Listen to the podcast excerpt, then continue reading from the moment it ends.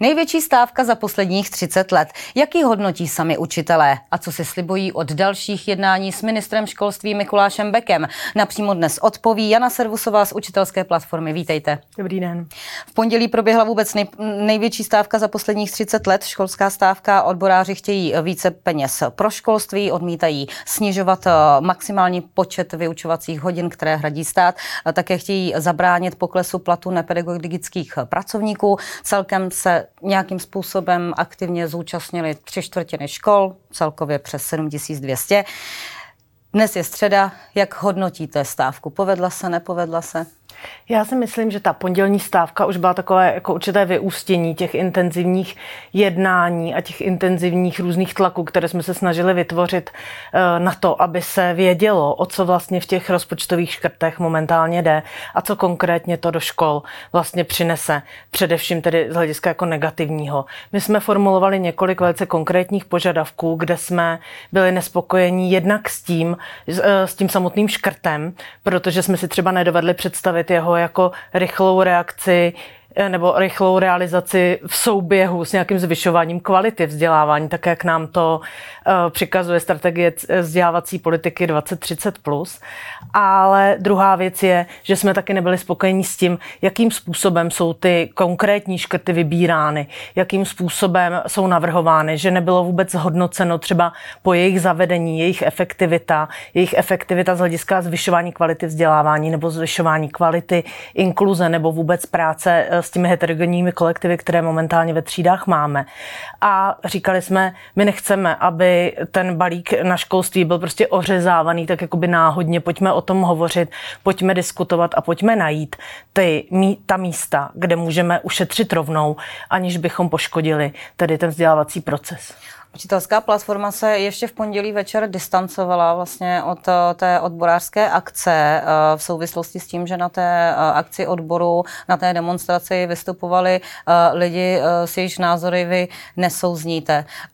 Nedal Takto, vy jste to prezentovali tak, že vlastně vás o, o těch vystupujících nikdo neinformoval.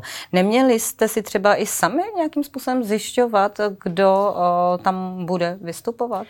Tak my jsme především jakoby dlouhou dobu před stávkou hovořili právě o těch všech škrtech a o tom, co přinesou eh, a jaké dopady budou mít. A ta stávka, respektive její podpora, byla takovým určitým jakoby přirozeným vyústěním.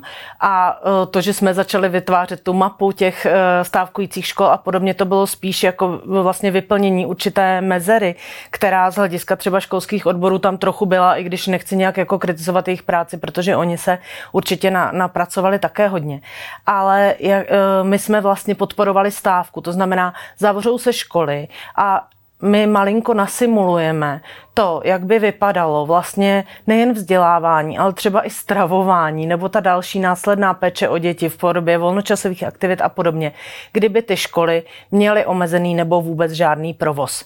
A to, že uh, paralelně s tím odbory připravovali nějakou společenskou nebo, jak bych to řekla, takovou jakoby mm, hromadnou akci uh, na tom malostranském náměstí a podobně, to šlo úplně mimo nás. Jo, my jsme uh, s nimi o tom ani nediskutovali, ani nehovořili, protože my jsme vůbec nepředpokládali, že bychom se tohohle nějak účastnili. Uh, přeci jenom uh, odbory rozšířili potom jako vlastně tu stávku, že, to ne, že se nejedná jenom jako o školskou stávku, ale zapojili tam i třeba ty škodováky a podobně. Takže tam už to prostě šlo mimo nás, protože my přece jenom jako učitelská platforma, nebo obecně si myslím, obecně ta učitelská komunita jde spíše po těch odborných tématech a opravdu spíš se snažíme jako vysvětlovat, zvedat ty otázky a zvedat ta témata, která jsou pro nás podstatná, aby rodiče i lidé, kteří třeba rozhodují o tom, jak školství vlastně, eh, nebo jak to vzdělávání probíhá, tak aby věděli, co nás trápí, co potřebujeme, a nebo naopak třeba, co můžeme nabídnout. Uh, učitelská platforma se potom nechala slyšet, že vlastně se cítí odbory uh, svým způsobem trochu zneužitá. Uh, dokonce padlo, že je to na rezignaci nominaci uh, předá, odborového předáka Josefa Středuly. Na tom si trváte? To je jako náročná otázka, protože já si prostě myslím, že tak jako my nejsme zvědaví na to, aby někdo mluvil do vnitřního fungování naší organizace, tak stejně tak my uh, zase pro změnu nemáme asi si myslím podle mého názoru, co mluvit do toho, jak fungují odbory. Pro mě odbory znamenají především hromadu lidí, kteří prostě nějakým způsobem se tam združují za účelem toho, aby se jim žilo líp aby měli prostě lepší život. A jestli se nechají vést panem Středulou anebo někým jiným, to už je zase jakoby věc těch odborů. Já členem odboru nejsem, eh, nikdy jsem tu potřebu třeba necítila, ale eh, respektuju každého, kdo se v odborech združuje a pokud jsou v souladu názorově s tím, kdo je reprezentuje, tak potom uh, mě to nebrání v tom je respektovat jako celek.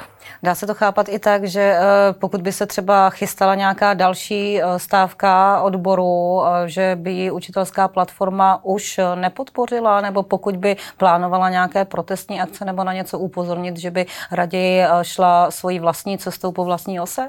My jsme vlastně de facto po vlastní ose šli. My jsme udělali ten otevřený dopis ve formě petice, ten podpořilo k dnešku přes 23 tisíc lidí a my jsme, my jsme nějakým takovým jakoby, nebo po sociálních sítích jsme prostě šířili ty různé jako informativní infografiky nebo celé třeba jakoby články o tom, jak je v jednotlivých školách, jak uh, budou mít dopad ty škrty. A to, že vlastně byla stávka a my jsme ji mohli podpořit, eh, já považuji za naprosto jako přirozený krok, nicméně potřeba si uvědomit, že nikdo jiný než odbory stávku vyhlásit nemohou. Podle zákona o kolektivním vyjednávání, který je z roku, nevím, 92, 93, opravdu jako velice starý, eh, tam se vůbec jako nepředpokládá, že by eh, stávku vyhlašoval kdokoliv jiný než právě tenhle ten eh, orgán toho kolektivního vyjednávání. Takže my sami o sobě stávku nikdy jako organizovat nebudeme. A pokud by odbory organizovaly stávku v době, kdy my bychom znášeli nějaká témata, kdy my, my bychom cítili nějaké ohrožení pro školství a ta stávka měla dobře formulovaný cíl a dobře formulované požadavky. Já nevidím důvod, proč by se členové naší organizace nebo kterékoliv jiné nemohli jako jednotlivci ke stávce připojit a pokud my jako výkonný výbor bychom cítili tu podporu té členské základny a cítili bychom, že eh, je po nás požadováno, abychom eh, se ke stávce připojili svojí podporou, tak já nevidím důvod, proč to neudělat. Ministr školství Mikuláš Bek v předvečer té stávky se omlouval rodičům i dětem, že se stali rukojmími ve sporu mezi učiteli a ministerstvem a potažmo vládou. Jak jste ta jeho slova vnímali? Vzali jste si rodiče a jejich děti jako rukojmí? Mm. Posloužili tak? Já si myslím, že to uh kromě toho, že si myslím, že jde o citovou manipulaci, která možná do úst politikovi vůbec nepatří, eh, tak si myslím, že eh, pokud mluvíme o rukojmích, tak možná to, že vlastně vláda začala navrhovat tak rozsáhlé škrty, které tak jako opravdu výrazně eh, ovlivní to, jak, jak školy fungují, a předpokládala, že my se proti tomu nepostavíme, protože cítíme velkou zodpovědnost za děti, za to, aby rodiče mohli chodit do práce a za to, co se ve škole děje a že se to musí dít za, každé, za každých okolností. Já si skoro myslím, že s těmi rukojmími jsme původně nebyli spíše my. Jak jste vnímali slova premiéra Petra Fialy, který je teda také vysokoškolský eh, profesor, eh, takže vlastně to eh, prostředí zná, který hovořil o nezodpovědnosti z vaší strany? Já to jako nezodpovědnost necítím. Škola je vzdělávací zařízení. My nejsme jako hlídáček. Takže my primárně jako nezodpovídáme za to, že rodiče mají kam dát děti. My primárně zodpovídáme za to, aby dětem u nás ve škole bylo dobře z hlediska jejich rozvoje a vzdělávání. Takže to, pokud dlouho dopředu avizujeme rodičům, že tenhle den bude škola zavřená, ať už z jakéhokoliv důvodu, že nevím, bude se vyměňovat potrubí, nebo bude stávka, nebo budou třeba prázdniny, ti rodiče jsou rodiče a myslím si, že jsou poměrně připravení na to řešit vlastně tu každ- ten každodenní provoz uh, za různých okolností. Dítě může onemocnit a stejně musí zůstat doma. Jo, takže já si nemyslím, že to je nějaká velká nezodpovědnost rodičům 14 dní dopředu dát v podstatě vědět, že možná asi se škola zavře, pokud bude stávka. Rodiče si myslím, že jsou fajn partiáci a pochopí, když jde o kvalitu a když jsou opravdu jasně formulované cíle a vysvětlí se jim, o co jde, a jakým způsobem to dopadne na jejich děti, tak nevěřím, že by byl rodič, který by eh, se na nás zlobil za to, že jsme školu nechali jeden den zavřenou. Jak už jsem zmiňovala v úvodu, dostávky se zapojilo tři čtvrtiny z školy. Jak si vysvětlujete tu jednu čtvrtinu, která se nezapojila, která vlastně deklaruje, že u nich žádné problémy neeviduje, že u nich je vše v pořádku a nějak se jich i plánované změny příliš nedotknou? Já si myslím, že ta čtvrtina těch škol nez, není vlastně čtvrtina, která by, jejíž by se ty změny nedotkly. Může to být, že prostě spousta těch škol eh, v té čtvrtině jsou školy, které prostě nějakým způsobem se nedokázaly v rámci toho kolektivu sjednotit a domluvit. Eh, někdo by třeba stávkovat chtěl, ale protože necítil tu podporu toho, té většiny, tak se třeba do stávky nezapojil. Byly školy, které se připojily částečně právě proto, že někteří pracovníci stávkovali a ti ostatní dokázali zajistit aspoň nějaký omezený provoz, třeba pro menší děti. Eh, myslím si, že stávka nemusí být u každého taky vnímaná jako pozitivní krok. Přece jenom je to jako docela už velký nátlak. Jo, my jsme k němu přistoupili a já osobně z toho mám dobrý pocit, protože ten výsledek který vlastně už se začal rýsovat e, i předtím, než, než se blížil ten den stávky, tak si myslím, že stál za to. Ale obecně já třeba taky nejsem velký příznivce nátlakových akcí, takže pro mě to bylo trochu na hraně, ale když jsem viděla to odhodlání těch ostatních, tak jsem si řekla, fajn, půjdeme do toho, protože nám to za to stojí, my víme, co chceme. Jo? A možná taky vezměme si, že spousta těch požadavků je nejen veřejnosti, ale i třeba jako právě pedagogickým pracovníkům poměrně nesrozumitelná. Kdo do října věděl, co je PH Max třeba? Jo, jak s ním jde pracovat, jak ho ředitel může využít prostě pro rozvoj školy. To jsou věci, které, eh, které nejsou každému úplně blízké a někdo prostě řekne, já tohle neřeším, já budu učit za všech okolností. Konec konců na českého učitele za posledních několik desítek let, a já to můžu potvrdit, protože jsem z učitelské rodiny, takže jsem v tom vyrůstala, jsou neustále házené nějaké nápady, změny, reformy. Jeden můj známý mi řekl, O reformě českého školství se mluví už tolik desítek let, že si všichni myslí, že už proběhla a vypadá to takhle, jak to teď vypadá.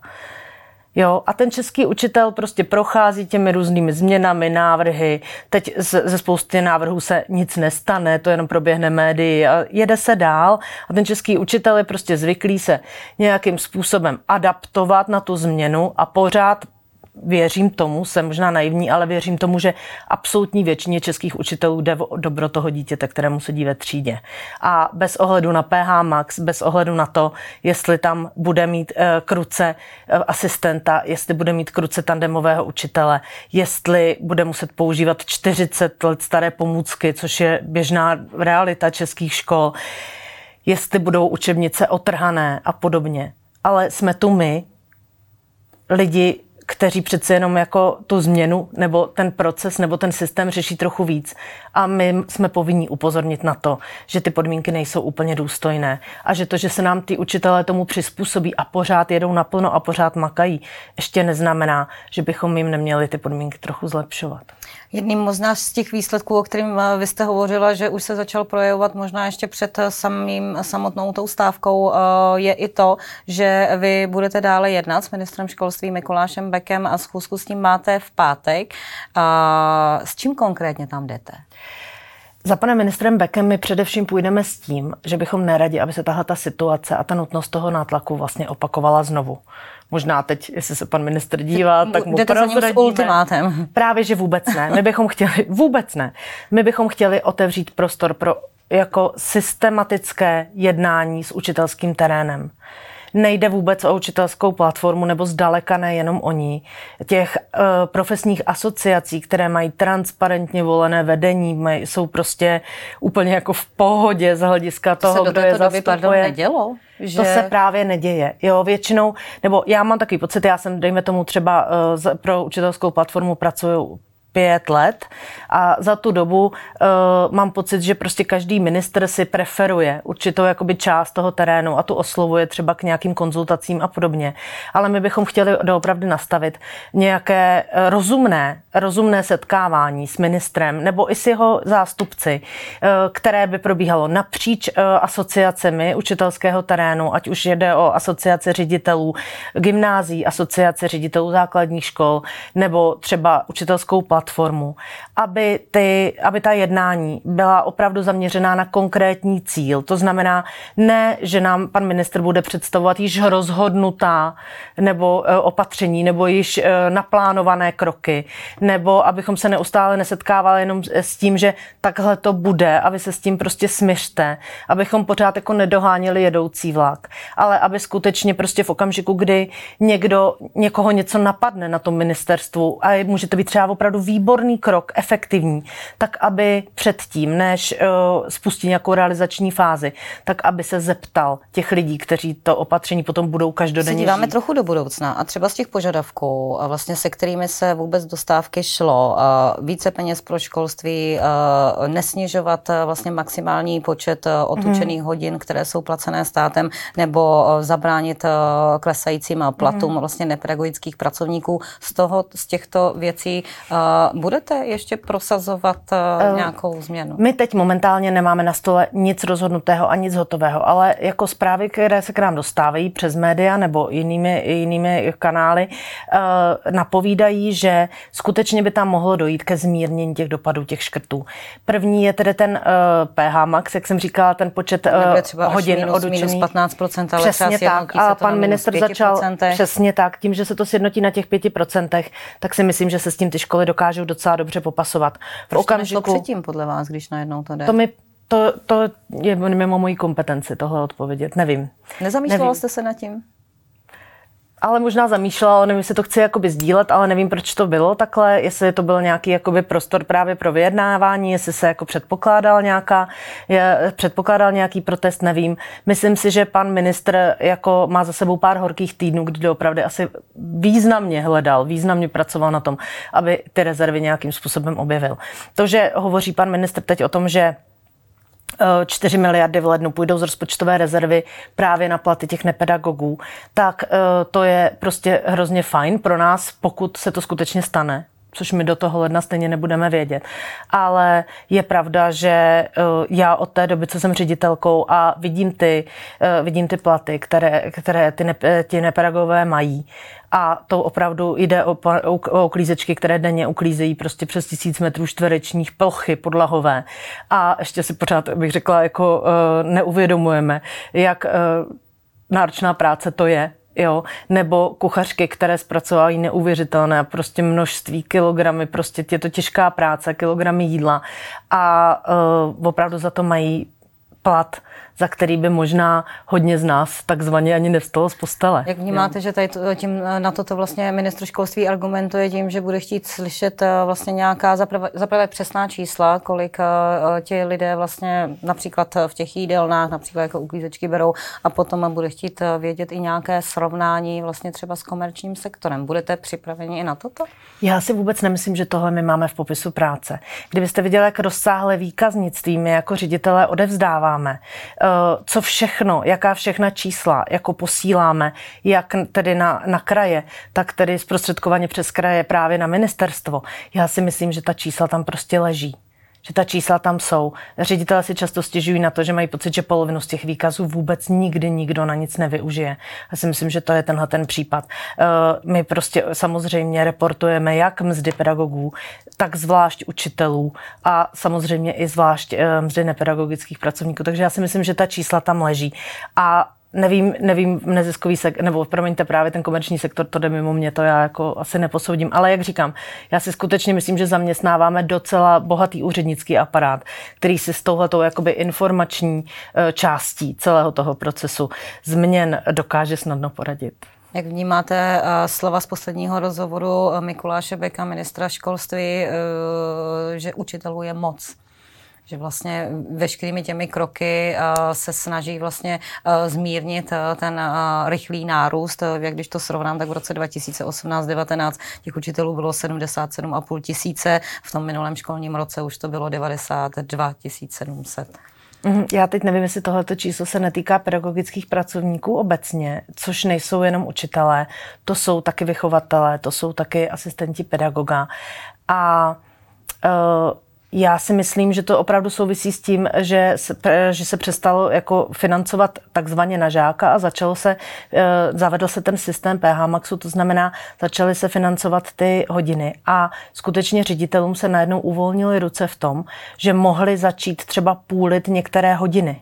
Jo, mohli začít půlit nejenom angličtinu, kde nám to od 24. Eh, žáka eh, přikazuje zákon, ale mohli třeba půlit některé češtiny třeba eh, v heterogenějších třídách, kde máte jako namíchané děti se speciálními vzdělávacími potřebami, děti jinojazyčné, děti mimořádně nadané. A pak jsou tam taky ty děti, které na nich jako zdánlivě nic speciálního není, ale péči si zaslouží úplně stejně dobrou, tak v takových případech se opravdu hodí třeba v rámci té 4-5 hodinové týdenní dotace třeba českého eh, jazyka nebo matematiky opravdu jednu nebo dvě hodiny třeba rozdělit a pracovat v menších skupinách a procvičovat tu látku, která, eh, která eh, vázne u některých dětí. Takže tohle potom samozřejmě taky zavedení tandemů, tandemové výuky, velká podpora tandemové výuky, kdy ve třídě jsou dva učitelé, a spolupracují vlastně na té výuce společně, přičemž každý z nich má nějakou roli a v těch rolích se různě prostřídávají, eh, tak aby opravdu se pozornost dostala ke každému žákovi tak to jsou věci, které byly dlouhodobě podporované. Eh, Česká školní inspekce jako kontrolní orgán ministerstva sledovala vlastně u ředitelů to využívání PH Maxu a chválila ty ředitele, kteří opravdu využili ten, eh, ten počet hodin na co nej, ve v co největší míře. Chválila, podporovala to, dokonce kritizovala ředitele, kteří ten PH Max takhle nevyužívali a jeli opravdu takovou tu klasiku bez nějakých inovací. Ředitele investovali spoustu peněz, i třeba právě z těch jakoby různých evropských peněz, ale i z vlastních prostředků na to, aby vyškolili učitele aby dokázali pracovat v té tandemové výuce, aby dokázali aplikovat ty inovativní metody. A teď najednou slyšíme, že to není dobře a to jde říct taky různými způsoby. Takže jdeme, eh, vlastně se ubíráme nějakým krokem zpět? Vy, zatím to tak vypadá, ale pokud by to snížení bylo o 5%, tak si můžeme říct OK, je těžká doba a můžeme to udělat, protože to by znamenalo opravdu třeba, eh, já mám školu se čtyři, eh, čtyřmi žáků a mám PH max necelých 600 hodin, takže by mi ubylo 30 hodin. Jo, takže to není nic strašného a s tím se dá jako dobře pracovat. Jestli můžu ještě se vrátit k tomu, že jsem chtěla říct, že to se dá taky říct různými způsoby, ale pokud učitelé slyší, je vás moc, narůstáte jenom vy, co jste nekvalifikovaní, nebo uh, vy to nezvládnete sami v té třídě, Dokonce jsme jako zaslechli, i když to bylo později popřeno, že, že jsme líní, že nejsme vstřícní eh, k tomu měnit svůj způsob práce a podobně. To jsou věci, které já bych jako od představitelů českého školství jako nerada do budoucnosti slyšela. Já chápu, že se člověk dostane někdy do argumentační nouze anebo použije nějaký bonmot pro odlehčení, ale jak jsem říkala, ty čeští učitelé jako nezažívají nějaké jako skvělé časy v posledních 40 letech. To prostě je eh, určitá společenská skupina, na kterou eh, se často eh, nasměrují různé frustrace společnosti a podobně. A já bych chtěla, aby taky někdy slyšeli, wow, vy jste se snažili teď doopravdy skvěle učit, naučit se nové metody. Vy uh, jste prostě učíte v těch tandemech, líbí se vám to a uh, pomáháte těm dětem a víte, my teď na to nemáme třeba tolik peněz, pojďme to třeba na tři roky trošku stáhnout a pak se domluvíme, co dál. Že necítíte podporu, jestli to chápu správně. Necítíme ani podporu, ani jako ochotu k určitému jako rovnocenému dialogu. A to je právě ta věc, se kterou Petra Mazoncová, moje kolegyně, v pátek půjde k panu ministrovi, zkusit nastavit vlastně ten dialog jako rovnocený. To znamená, nebude se ty, ani jedna strana nebude muset přetlačovat tu druhou. A zase říkám ještě jednou, nejde jenom o učitelskou platformu, jde o ten učitelský pedagogický terén. Uh, myslím si, že cokoliv by pan ministr Beck nebo třeba pan uh, ministerský předseda Fiala, který říkal, že tomu nerozumí, tomu celému, tak uh, cokoliv by potřeboval vědět, stačí zavolat do nejbližší školy. Poslední věc, eh, vy ve chvíli, kdy se budete scházet tedy s ministrem Bekem eh, v pátek, eh, budete chtít nastavit nějakou užší spolupráci na nějaké možná pravidelné bázi. Kdybyste tam nechodili jenom s tím, že si budete od těch povolaných vždycky si přijdete vyslechnout, co za změny někdo ještě před tou realizací plánuje, ale měli byste s něčím přijít sami, s nějakou změnou, možná i systémovou vlastně toho dnešního školství, tak co by to bylo, kdyby to mělo být bodově? Eh, já bych si sama osobně asi nejvíc jako nasnila uh, takovou jakoby uh, strategii, která vychází z dat. To znamená, když zavedeme nějaké opatření, tak ho nejdřív vyhodnotíme, vyhodnotíme jeho dopad a poté teprve se rozhodneme, co s ním uděláme dál. To si myslím, že se teď moc neděje. Určitě je to dané také tím, že pan ministr Beck je za posledních 30 let 23. nebo 24. ministrem, takže si spočítejte, jak dlouho jeden ministr byl uh, měl možnost pracovat na svoji životnost ministři přesně na svojí vlastní nějaké ucelené koncepci. A to nám tady pořád chybí. To znamená místo gejzíru nápadů opravdu vycházet ze strategie vzdělávací po, politiky, to znamená strategie 2030+, plus, tak jak je často citovaná v novinách, nevím, je normálně na internetu, nevím, eh, kolik lidí ji skutečně četlo, ale tam je, tam je vlastně cíl, to znamená to, co chceme od vzdělávání a jak má vypadat ten produkt toho vzdělávání, to znamená absolvent. A uh, vycházet z toho a najít ty prostředky, ty strategie a dejme tomu ta opatření, na která máme peníze a která nám pomohou dosáhnout toho cíle. A to já tady prostě pořád nevidím. Jo, místo toho vidím jako různé jako nápady, uh, různé uh, a různá opatření vycházející z individuální zkušenosti, která třeba není systémová. A vidím tady taky právě jenom takové bezhlavé škrtání, aniž by kdokoliv vyhodnotil ten dopad toho zavedení jiného systému financování, to znamená toho zavedení toho PH Maxu platby na, za vyučovanou hodinu, aniž bychom se seznámili s tím, jak se skutečně zvýšila ta efektivita, jak se zvýšil třeba well-being žáků eh, v těch třídách, kde teda funguje třeba tandemová výuka nebo častější dělení na menší skupiny, tak aniž bychom to vyhodnotili, tak hodíme čísla. Hodíme 15%, hodíme 6%, najednou to může být 5%. Ve mně to vzbuzuje nedůvěru. Já bych se chtěla o, své, o svého ministra, o své ministerstvo opravdu opřít a říct si, oni tam mají ta data, Oni z něčeho vycházejí a já se na to můžu spolehnout, že i když třeba mě osobně to nemusí být v mojí škole pohodlné, tak to ale asi bude systémově fungovat. A to já tam jako moc zatím necítím. Paní Servusová, díky, že jste dorazila k nám do studia a byla naším hostem a nashledanou. Děkuji za pozvání, nashledanou.